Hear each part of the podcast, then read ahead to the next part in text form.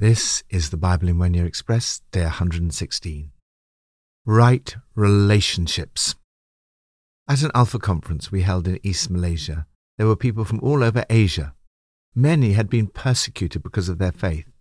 One man told me that his father had been in prison for six years for the simple fact that he was a Christian pastor.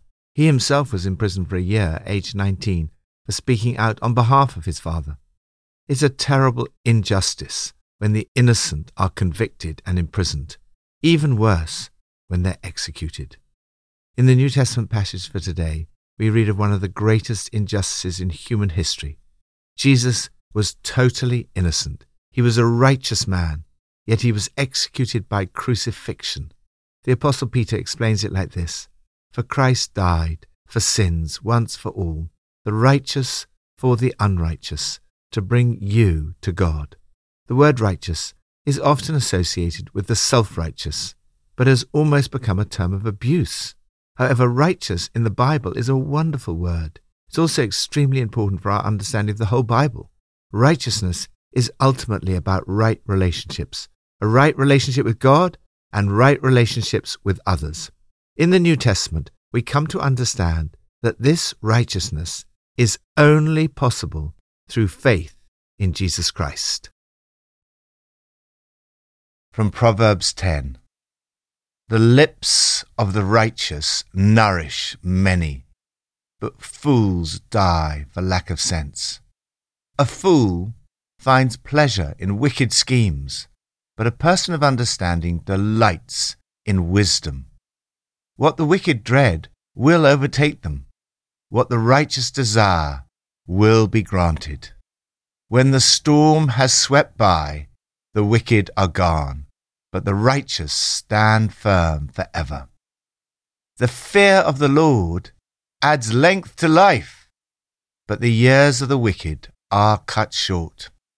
The prospect of the righteous is joy, but the hopes of the wicked come to nothing.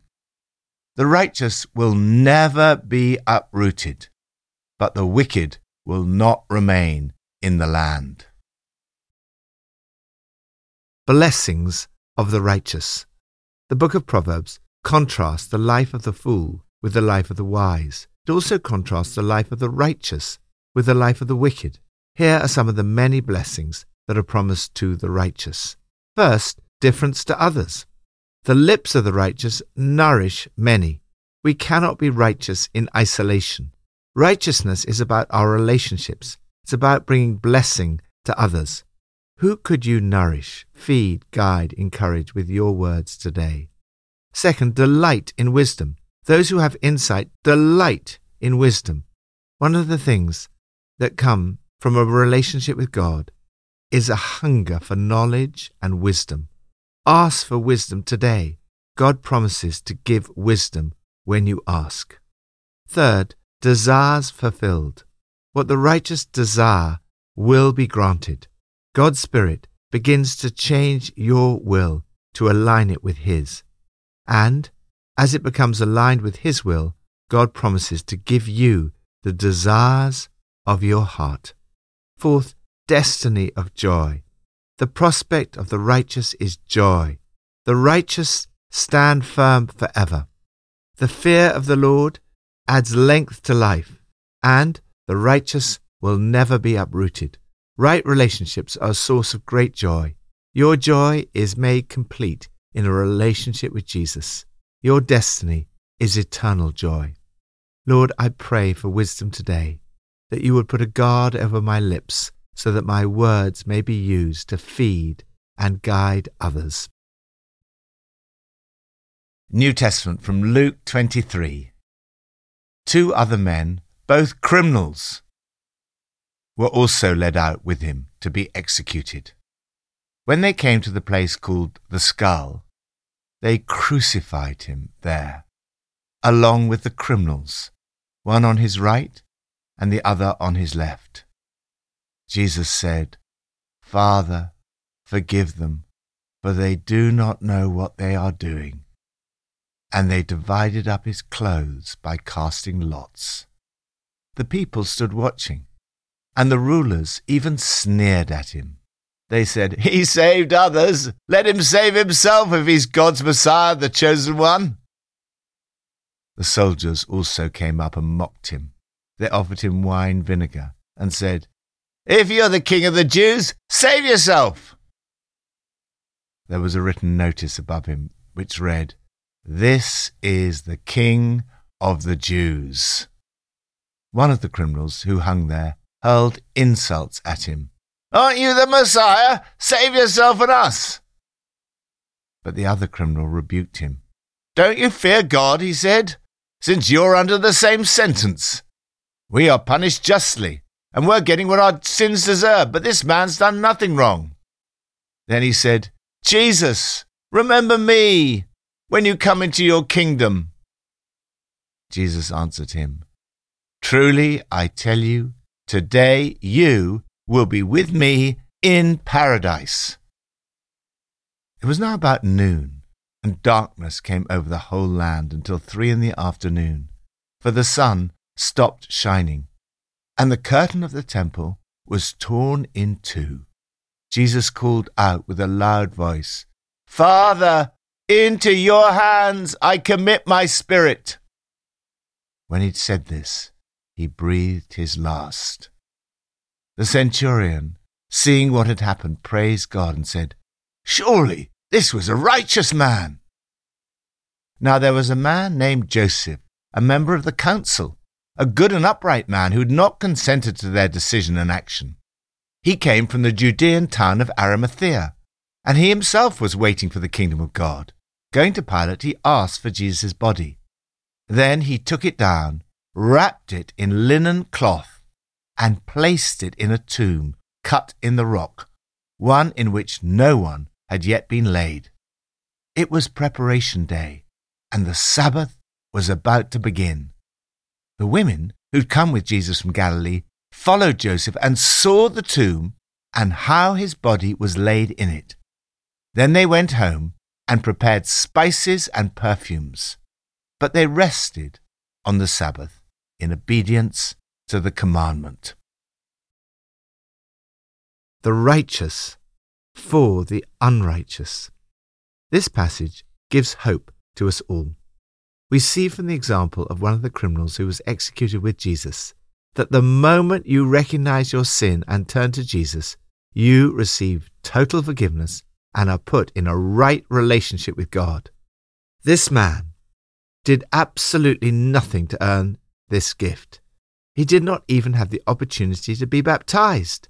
Yet instantly this criminal received the promise that on the same day he would be with Jesus in paradise.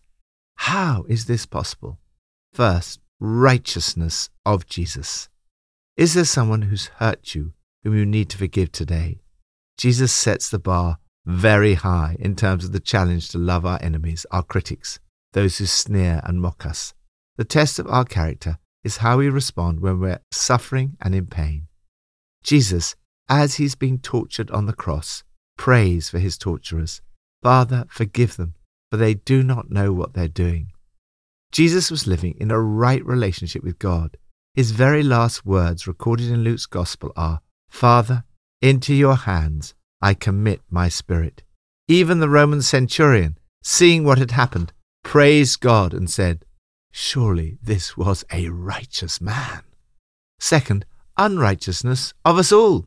The righteousness of Jesus is contrasted with the people who stood watching, the rulers who sneered at Jesus, the soldiers who mocked him, and the criminals who were punished justly and getting what their deeds deserved. One of them hurled insults at Jesus, the other rebuked his fellow criminal, and turning to Jesus, he recognized his own sin. We are punished justly for we are getting what our deeds deserve. And the righteousness of Jesus, this man has done nothing wrong. Then he said, Jesus, remember me when you come into your kingdom. Jesus answered him, I tell you the truth, today you will be with me in paradise. Third, righteous died for the unrighteous. This passage is full of irony. As the rulers sneer at Jesus, saying, He saved others, let him save himself if he's the Christ of God, the chosen one. The soldiers mock, if you're the king of the Jews, save yourself. One of the criminals calls on him, Aren't you the Christ? Save yourself and us. Actually, he is dying in order to save them and us. And in doing so, he cannot save himself. He's dying as the righteous for the unrighteous to bring you to God. The curtain of the temple is torn in two, symbolizing that through the death of Jesus, access to the presence of God is made possible for everyone. Jesus has made it possible for you and me to have a right relationship with God. Fourth, righteous or unrighteous. In the contrast between the two criminals and the difference in their reaction to Jesus, Luke lays before us the decision we all need to make. You can reject Jesus, as one of them did, or you can put your faith in him, as the other one did, when he turned to Jesus and said, Jesus, remember me. Although many at the time rejected Jesus, others put their faith in him. For example, Joseph of Arimathea, a good and upright man, came to believe in Jesus. He had not consented to the decision of the council, was waiting for the kingdom of God, and arranged a dignified burial for Jesus. The women who'd come with Jesus put their faith in him. They followed Joseph and saw the tomb and how his body was laid in it. Then they went home and prepared spices and perfumes. But they rested on the Sabbath in obedience to the commandment. You too get to choose. When you put your faith in Jesus, he promises that, like the criminal who turned to him, you too will be with him in paradise. If you ever feel the burden to try to earn God's love, you can be comforted by this passage that there's nothing you can do to make God love you more, and there's nothing you can do to make God love you less. Thank you, Lord, that by faith you give me the gift of righteousness and put me in a right relationship with God. Old Testament from Joshua 9 and 10. Joshua said to them, Do not be afraid, do not be discouraged, be strong and courageous. Righteous by faith. Joshua says to his leaders exactly the words the Lord had spoken to Joshua himself at the start of his own leadership. Do not be afraid. Do not be discouraged. Be strong and courageous. Hear these words for yourself today and then pass them on to others. The name of the king of Jerusalem was Adonai Zedek. Zedek means righteous. However, in all probability, he was far from righteous. It's likely that the people living in Canaan at that time were involved in all kinds of child sacrifices and other evil practices. On the other hand, Joshua was living a life in a right relationship with God. The New Testament makes clear that the righteousness of Joshua, like Abraham and others in the Old Testament, came by faith. Joshua was a man of faith. The results of the death of Jesus are not confined to those who lived after him. The death of Jesus affected those who lived before him as well. Jesus died for Abraham, Moses, and Joshua. He died for the criminal on the cross. He died for me he died for you. We are made righteous. This righteousness from God comes through faith in Jesus Christ to all who believe. Lord, thank you that you died, the righteous for the unrighteous. Help me to live today in a right relationship with you and a right relationship with others. Pippa adds In Luke 23, verse 55, we see that the women were loyal, brave, and practical. They found out where Jesus' body was laid and then went and did what they could. They had supported Jesus financially and practically during his life, and they were going to continue to care for him, even to the very end.